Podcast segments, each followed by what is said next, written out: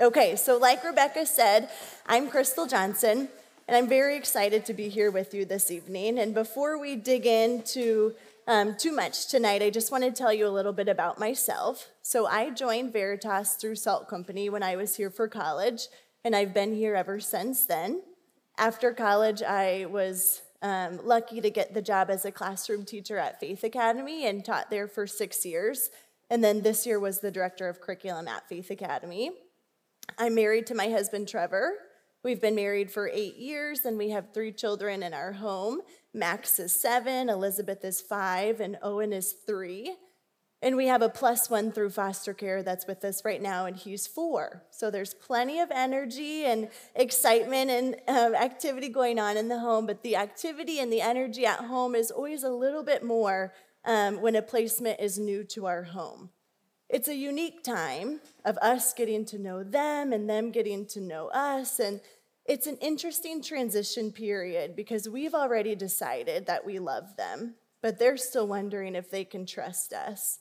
So it's this time of getting to know each other, and it's also mixed with a whole bunch of new routines for them and new expectations, which can be hard because if they haven't learned to trust us yet, they haven't decided to listen to us yet. So there's the, some of the energy and activity that happens there. Um, but we get the honor of watching them build trust with us, and um, we get to we get to watch them know that we are for their good and that we are committed to caring for them. But let me tell you, that in between transition time, it's really interesting and it's really hard. And I wish that the children came with a book that we could read of everything we needed to know about their story up to this point and the experiences that they've had. And we get small glimpses from the workers or from the child themselves or from their behaviors that we can make guesses about. But their relationship with their caregiver before us affects a lot of the ways that they receive care and love from us. It affects the way that they approach food. It affects the way that they trust that my hands are safe or not safe. And I often find myself saying things like, Now you are safe. Now there is food. Now we will care for you. Because the way that they've experienced relationships in the past is often the way that they assume our relationship will be. But slowly, through faithful love, we get to show them that this isn't the case. And by God's great mercy, he gets to make their hearts able to trust and receive love. And doesn't that sound like the same assumptions we put on God? Don't we walk into this covenant relationship with Christ with baggage from our other relationships? Don't we assume we know how to protect ourselves and take care of ourselves in light of others' feelings? And as we look at this Mosaic covenant tonight, we'll see the Israelites do this. We'll see them assume that they know God based on how they've experienced hurt in the past versus letting God's true character define their trust in Him. Having four littles at home also means that story time is a big part of our time together at home. And I'm so glad that my kids love books because I love to enjoy them with them.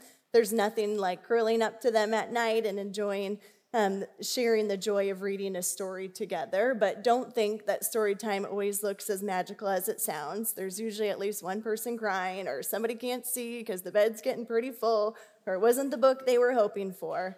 But when it is all as it should be, a story has the ability to captivate a reader as we walk with the characters through various adventures. So here we were this week opening up the pages of Exodus and the rest of the Torah as we entered the story of Moses and the Israelites. And what a gift it is to be able to open up our Bibles and read the stories of ones who have gone before us in this life. And we get to read their story and their adventure. And in doing so, we get to learn more about the God that we are in covenant with today. And from week one of this study until now, we've learned more about covenants than we probably ever thought there was to know. But this week I got to learn even more, and I had a really great time listening to a Bible Project podcast where they pulled out some old um, Near Eastern covenant treaties. And I was pleasantly surprised at how interesting and funny that this was. And these treaties all followed a similar format. They would start with laying out an overview of the two parties' relationship. So there was always one king that was more powerful than the other party, and it would give you a little rundown of their relationship as they were entering into this agreement. Then it would lay out the conditions in the terms of the covenant, how the powerful king would provide refuge and protection for the others while they served him in various ways. And then, after laying out the expectations, it listed the blessings and the curses of the covenant. Meaning, if both of them were to honor and uphold the covenant, then there was a list of blessings that they could expect to experience in their relationship with one another. But oh boy, if they failed to uphold the covenant, the curses or the consequences were laid out in full detail. So, the plan for tonight is for us to look at the components of what this would have been in a covenant treaty, per se, with God, and then look at the three applications that that has for us. Okay, so first, the covenant would lay out an overview of the relationship with the covenant maker and the one that they were entering into covenant with. So, you would think that if you were going to enter into a covenant with someone and you had to give a recap of your relationship together up to this point, you would summarize your relationship as full of faith and trust and evidence of being able to count on each other time and time again. So, if the Israelites were to describe their relationship with God up to this point, they would be able to say that God is the God of their fathers and recall all of the faithfulness their families had received in past generations. They would also be able to describe firsthand the way that they saw God care for them time and time again in their own life. They would explain that they were slaves in Egypt under harsh oppression, and they would explain how God responded to their cries. We read that this week in Exodus chapter 2. God, it said, Their cry for rescue from slavery came up to God, and God heard their groaning, and God remembered his covenant with Abraham, with Isaac, and with Jacob. God saw the people of Israel, and God knew. His response is thorough and detailed. God heard, God remembered, God saw, and God knew. Then they were face to face with death Pharaoh's chariots in the rear, and the roaring Red Sea in the front, and God delivered them. Then they were wandering without food and water, and God provided for them. So God has shown himself to be a remarkable covenant partner. They should be very interested in entering a covenant with God as the king of the world, the creator of the earth, the source of life itself. He holds a character that doesn't change, and he has a heart that is jealous for his people. That's the start of a really great retelling of the relationship they share. But if we were then to look at who God is pursuing in this covenantal relationship, it gets dreary pretty quickly. They just came through the wilderness where God had tested them. Now, what comes to mind when you think of test? Some of us might have had some pretty uncomfortable feelings about tests that we've endured in school and different places. So, when it says that God tested them, we might think that the tests were hard to pass or maybe they were set up for them to fail from the beginning, or that it was a rude idea in the first place. We might be wondering why the test. But here's one thing that was not a reason for why God tested them God didn't test them to see if they were worthy of rescue, He rescued them first. And then to an already saved people, He's going to ask them to trust Him. So God tested them in the wilderness in order to show his loyalty and to give them an opportunity to build trust. So the question is when they are faced with difficulty and death, what are they going to do? Are they going to listen to God and trust God? Or will they doubt and take matters into their own hands? Well, the Israelites trusted God and they left Egypt when he said to. They marveled at how God saved them through the parting of the Red Sea. But then there's this element of how their singing changed to grumbling and then progressed to quarreling, and they're asking, Is God among us or not? They wondered. And when faced with what looks like death, they doubt God and his promises, which often meant that they didn't listen to God. Moses himself shared the same doubt when God approached him as a partner. We have God laying out this plan for Moses, and there was such a difference. Moses wants to talk about I, And God directs him to talking about I. And with every doubt that Moses says, Well, I, God responds with, Well, I. And we can see that there's a big indication that everything to come, everything about this relationship, this covenant, was going to be based on who God is and not who we are. But Moses alternates back and forth between doubting himself and doubting God. Why did you do this evil, evil to this people? Are you enough? Why did you ever send me? Am I enough? And ladies, I can surely relate to that. Don't we do this in our own relationships? We wonder, are they really going to be all that they said that they would be? Am I safe to count on them? Can I really depend on them? Or we have the same thoughts about ourselves. Am I going to be enough? Am I going to be everything that they need me to be? And we see Moses toggle back and forth between doubting God and doubting himself.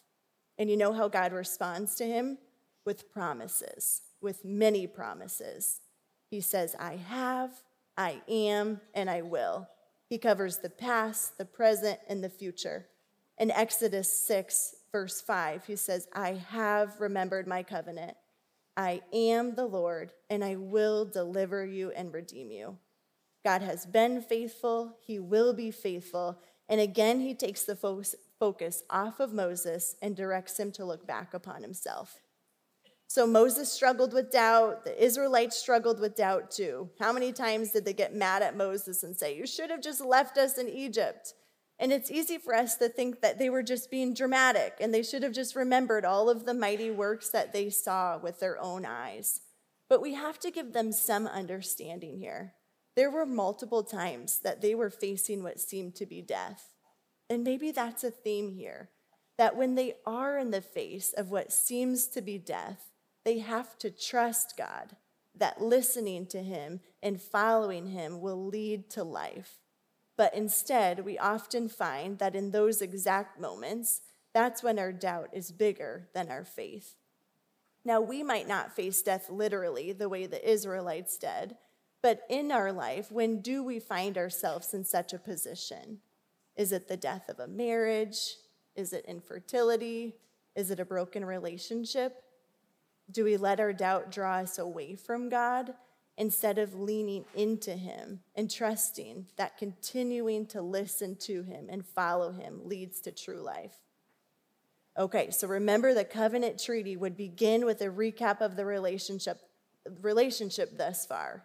And if anybody else was entering into a relationship that was described this way, the advice should be run, don't walk down the aisle. Yet here God goes, pouring his heart out to the people. So here we have the scene of Moses and the Israelites arriving at Mount Sinai, where God is going to initiate the covenant with his people. The Israelites would be here for one year. The rest of Exodus, Leviticus, and half of Numbers covers one calendar year that they are parked at Mount Sinai. So I imagine myself leading my children through a journey, let's say a car ride. We just did a nine hour trip to Oklahoma this weekend and I'm exhausted. And they're all sore and tired and hungry and grumpy, and I'm nearing my limits as well. And we finally pull over at a gas station, and it's time for a talking to, right? The way you spoke and behaved in the back seat, that's not okay, and on and on. But here we have the Israelites rolling in. And, and again, God doesn't focus on the ways that they are inadequate and are not acting like the bride he is looking for, but instead he reminds them of who he is. They arrive at Mount Sinai. In chapter 19, verse 4, he says, You saw what I did to the Egyptians, how I bore you on eagle's wings and brought you to myself. He didn't say, I brought you out of circumstances or I brought you to a land, but he brought them to himself. So, after the lowdown of the relationship, the treaty would get ready to enter into the conditions. Here we have God say in verse 5 Now therefore, if you would indeed obey my voice and keep my covenant, you shall be, and listen to this list of what he's offering my treasured possession, a kingdom of priests, a holy nation. So Moses goes and tells the people this that God has initiated the covenant, and the people say, Yes, we will. All that the Lord has spoken, we will do. It's like the proposal happened. The bride responded yes, and now it's time to get ready for the ceremony. Now, this part got a little bit confusing because Moses goes up and down the mountain like seven or eight times, and I was always trying to figure out who is where and when, what's going on, but we'll work on this together. So Moses goes back up the mountain and he tells God, and God says, Okay, I'm going to come in a thick cloud, and they will hear me and they will believe me. The directions were to get ready, they needed to wash their garments, and they needed to make a boundary around the mountain where no one would touch or go near. But then on the third day, they would hear the loud trumpet, and the Lord would come down on Mount Sinai. God calls Moses up to the top of the mountain and says, Go down and tell them they can't come on Mount Sinai. So Moses goes back and he warns the people. It's like children, you have to remind them um, quite consistently, otherwise, they forget and things get crazy really quickly. Then God spoke the Ten Commandments. There was more thunder, more lightning, more trumpet and smoke again, and the people are scared and they scoot back while Moses draws near.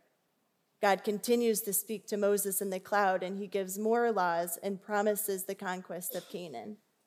Then in Exodus chapter 24, he tells Moses to come up with Aaron and his sons and 70 of the elders of Israel and worship from afar, but Moses alone shall come near to the Lord. So Moses tells the people all the words of the Lord and all the rules, and again they responded, Yes, all the words that the Lord has spoken, we will do. So, reading from chapter 24, Moses writes down all the words of the Lord. He builds an altar at the foot of the mountain and 12 pillars. He offered burnt offerings and peace offerings. Moses took half of the blood and put it in basins, and half of it he threw on the altar. He takes the book of the covenant and reads it to them, and they say, All that the Lord has spoken we will do, and we will be obedient. Then Moses took the blood and threw it on the people and said, Behold, the blood of the covenant that the Lord has made with you in accordance with all these words. At this point, my seven year old Max came over to me on the couch and asked if he could join me. I said, Yeah, that's fine. Grab a piece of paper and a pen. We'll read it. We'll jot down notes about it. And the first thing he wrote down, I reread it to him. He had to write down, They threw blood on the people. And he kind of looked at me like, What are you doing over here? so he obviously had a lot of questions. So I had to quick catch him up of like, On the playground, you would say a pinky promise, like you really, really mean it. But this was a, a, was a blood oath. It was a way to say, I mean it so much that in Jeremiah 34 it says, If I don't, may this be done to me if I do not keep my oath. His eyes were really big, and we continued to read on. So Moses goes up with Aaron and his sons and the priests, and they sat below the cloud and they looked up. It was like glass, and they saw Elohim. They saw God. They beheld him, they ate, and they drank. Then God calls Moses up to get the tablets of stone. And the Lord dwelt on Mount Sinai, and the cloud covered the mountain for six days. And on the seventh day, he called to Moses. In verse 17, it describes it. It says, The appearance of the glory of the Lord was like a devouring fire on top of the mount in the sight of the people of Israel. Moses entered into that and went up on the mountain. Moses was on the mountain 40 days and 40 nights. Now, that's a common number of waiting in Scripture. There's other 40 day examples. It rained for 40 days and 40 nights. Jesus was, t- Jesus was tempted in the wilderness for 40 days and 40 nights. And here the people are waiting for Moses 40 days and 40 nights to come back down. This highlights the fact that thank goodness we have Moses, a mediator, someone who is able to meet God on behalf of the people we see that the covenant continues when there is a righteous, courageous mediator who will enter into what looks like death for covenant promised life. Who does that sound like? Jesus. Jesus will be the better Moses. So Moses is there with God. Let's hop back to the people of God. Now, this covenant is fresh. They have just been told the expectations. The first commandment was, You shall have no other gods before me. Number two, you shall not make for yourself a carved image. And what do they do? They say to Aaron, Make us gods. And Aaron just does it. Like I kept rereading, looking for some hesitation from Aaron, but he just he got started gathering the gold. And Aaron was supposed to be in charge. It sounds like Eden language all over again. Then the people ate, they drank, and they played. It was like they were having their own covenant ceremony. Yikes. God tells Moses to go. He says, My anger will consume them. And Moses responds and says, Remember your covenant with Abraham, Isaac, and Israel. And the Lord relented. So this really gave me pause. I was wondering, does God change his mind? Are the people entering a covenant with someone that when they're cool and calm and everything is going well, that's one side of them, but once you've disappointed him or let him down, then the real truth comes out? Is Moses the hero? Without him, God would have destroyed them? I was thinking, is this like me as a mom when I'm fully fed and well rested and under low stress? I can do pretty good. But if I'm hungry, low on sleep, overstimulated, or stressed, or any combination, yikes, watch out. Is Moses like my husband saying, Hey, honey, you need to take out? You're kind of the problem here. Let me deal with it. You're going to regret what you say or do. You need to go calm down. Is Moses helping God not mess up? Can God change his mind? No. But does he respond to our repentance? Yes. It wasn't that God needed to be talked down from his big feelings because later he would have regretted his choices made out of anger. He can't change his mind. That would go against his character and imply that he was wrong in his first thought. He doesn't change his mind, but he does allow his people to repent, and then therefore he is ready and excited and willing to respond with forgiveness. The conditions were stated, the expectations were set, and they have already failed. The consequence should be death. Max was still with me studying at this point, and I said, Yikes, they broke the covenant. What should happen? Death, he responded. I said, So what do you think is going to happen? And he runs upstairs to go get his action Bible, and he starts flipping through to this page in the story. And as he's flipping, I said, Can God change his mind and not give him the consequence? Wouldn't that kind of be like a parent giving an empty threat to their child, and we know that would just raise disobedient children that learn to disregard your word if you don't say, if you don't do what you said you would. He has to be true to his word. Yet Max says, No, these are his people. And he flips to the page and he said, Look, look, mom. And he points to it in the Bible and it says, The Lord forgives his people. The conditions were stated, the expectations were set, they have already failed, the consequence should be death, but he relents. He gives them a chance to repent. Moses says in chapter 32, verse 26, Who is on the Lord's side? Come to me. And they do. Some come and some don't. And then God gives them the directions that they are to go kill the others. All of them messed up. They weren't forgiven because they were the good ones on the side. Like when the teacher leaves the classroom and the whole class goes crazy, but there's two that are like, I'm not going to do that. That wasn't the case. They, they were forgiven because they repented. They chose to be under the Lord's blessing. They returned to the Lord their God. What a stark difference to the ones that never returned. They chose to reject the covenant blessings. They therefore chose death. So God tells Moses to come up and get two new tablets. He's so kind. I picture this like you're being called into the principal, principal's office and you better have a good explanation for your choices. And I would imagine there's another big talking to coming. But Moses gets there. In Exodus chapter 34, verse 6, God describes himself. He says, The Lord, the Lord, a God merciful and gracious slow to anger, and abounding in steadfast love and faithfulness. Don't we kind of expect that the worst of someone will come out when we've disappointed them, or when we're not enough for them, or when we've created stress for them? But look at how the Lord responds.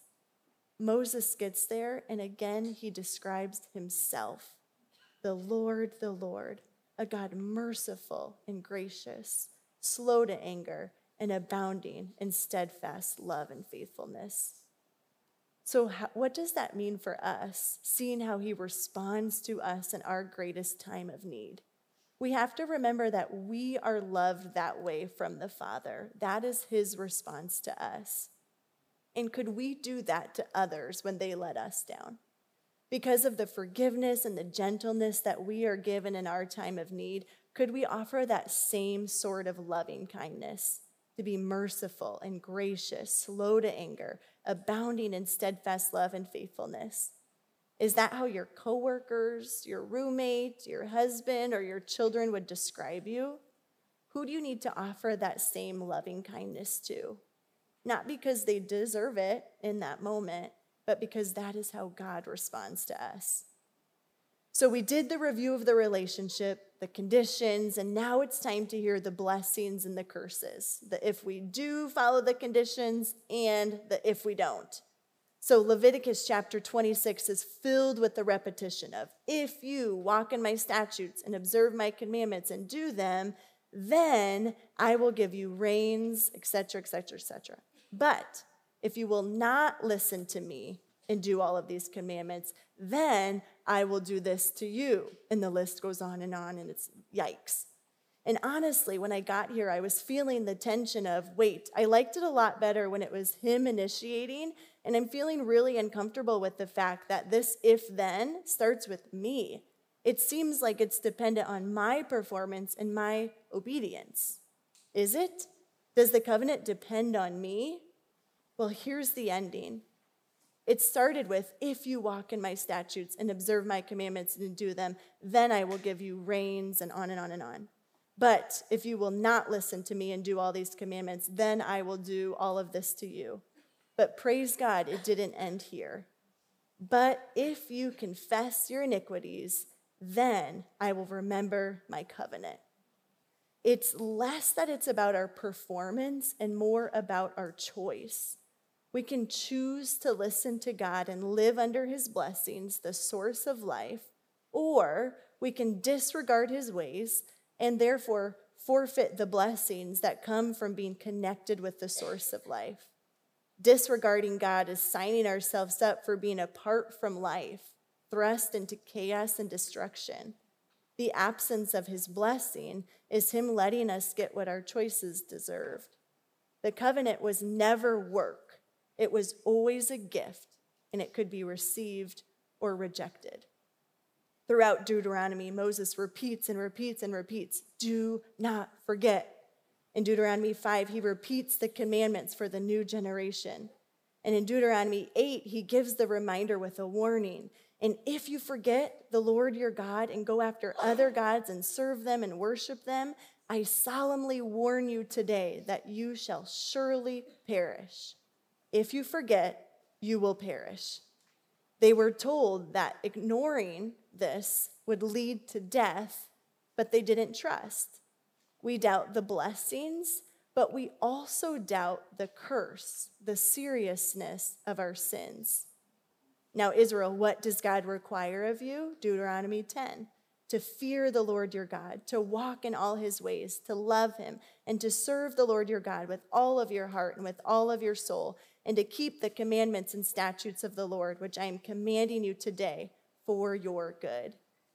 In chapter 28, there's a list of blessings for obedience and a list of curses for disobedience. And one time in chapter 29, it even, it even says, And don't think I will be safe, though I walk in the stubbornness of my heart. Chapter 30 says, When you return and repent, he will restore, have mercy, gather you, circumcise you, and prosper you. In verse 11, God says, This command I give you today is not too hard for you. And in my Bible, I wrote, What? Sure seems like it is. But in verse 15, he gives a beautiful summary. He says, I have set before you life and good, death and evil. Then it gets really dreary. He says, Moses, you're going to die. And he gives Moses this information that they telling Moses how bad it's going to get for the Israelites. So why make a covenant with people that from the very beginning we could tell, yikes, I don't think this is going to be a good fit. And then to be told that they are going to fail after we just read all of those blessings and curses, what are we supposed to do with this? We have to remember that the curses do not get the last say. Moses predicts that Israel won't be able to fulfill the covenant, but God won't stop being generous. the covenant curse won't get the last word. The curse would indeed come, but it won't get the last word. The curse would come, but Jesus would take on that curse for us so that we could be restored in our covenant relationship with God. This wasn't God just saying, never mind to the conditions and therefore the curses that are due. That wouldn't be true to his word. Jesus came, he fulfilled the law perfectly, and the only one who didn't deserve the covenant curse was the very one to take on this curse. So, do we realize who we are in a relationship with? Do we realize how unfit we are to be loved by God?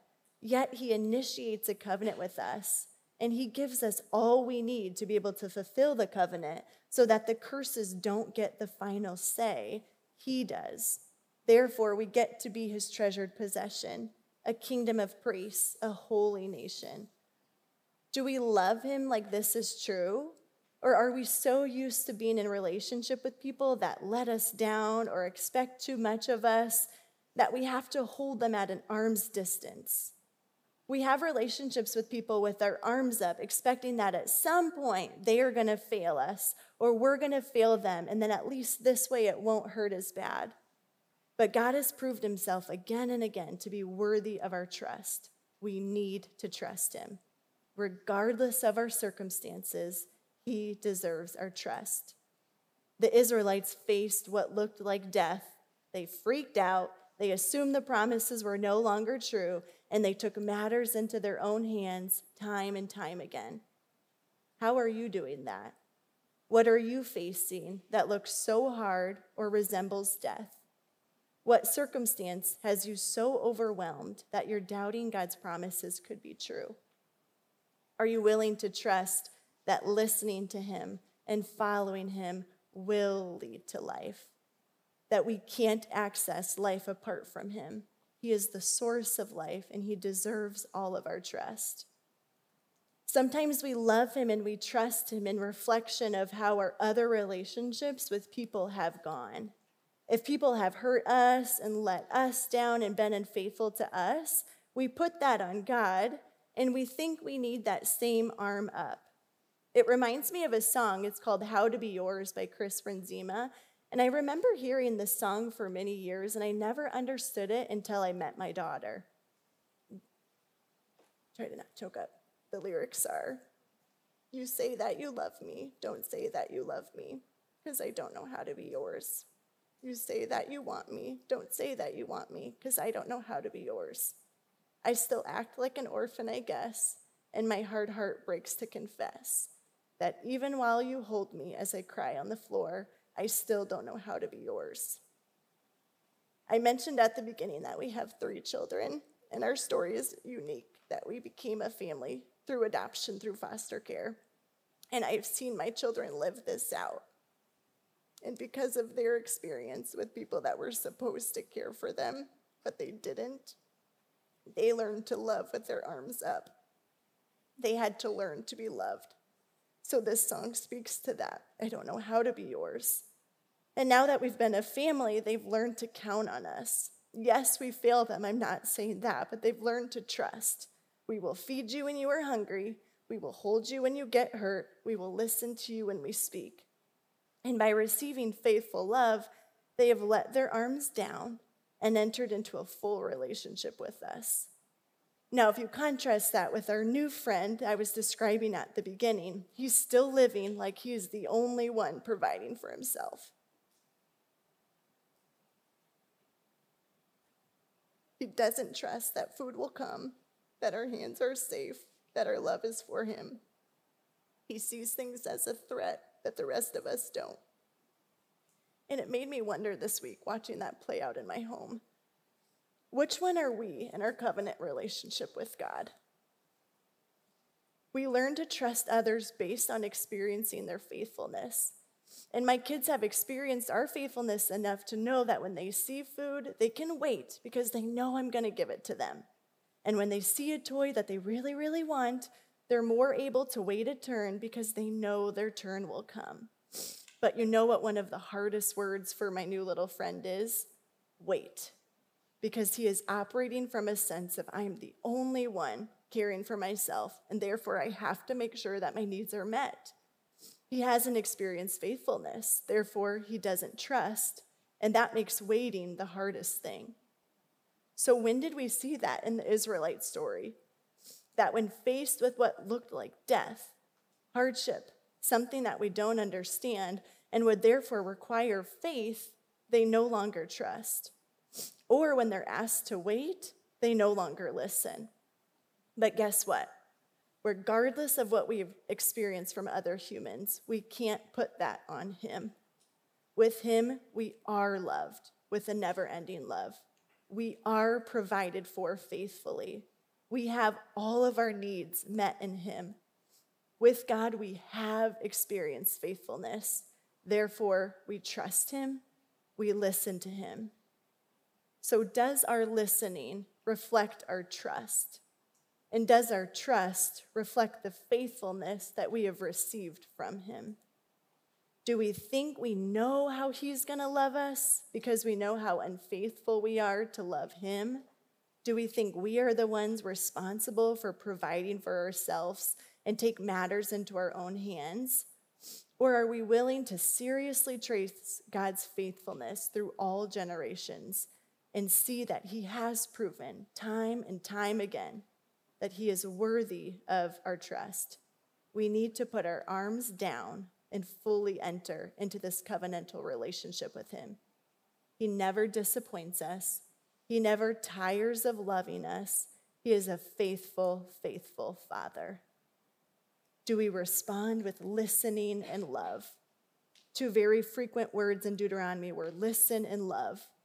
Do we let the Father love us, truly love us? Do we accept the covenant gift? If so, are we responding by listening and loving Him? Jesus fulfilled the law when we couldn't. Does that mean we're free to do whatever we please? No. The whole point was to learn to trust God, to trust Him more than we trust ourselves. So, do we trust Him enough to listen and obey, to surrender what we think it looks like to pursue life, and know that life, abundant life, is found in relationship with God Himself. Hopefully, this Mosaic covenant can help us have a bigger view of who God is and how gracious it is for Him to enter into a covenant with us. With that bigger view of God, are we accepting the covenant and therefore fully entering into God's love for us? And after we have put our arms down and trust Him to love us the way He does, do we respond by loving Him and listening to Him. Let's pray. God, we thank you for the honest and serious way that you showed us this week that we do not measure up to the conditions of this covenant. Father, you are the perfect covenant partner, and it is our honor and our joy to be in a relationship with you, knowing that we have nothing to bring to the table. Father, help us to see you for who you really are, not thinking that your love will change because of us or that we know that eventually these promises will run out because with everybody else they do.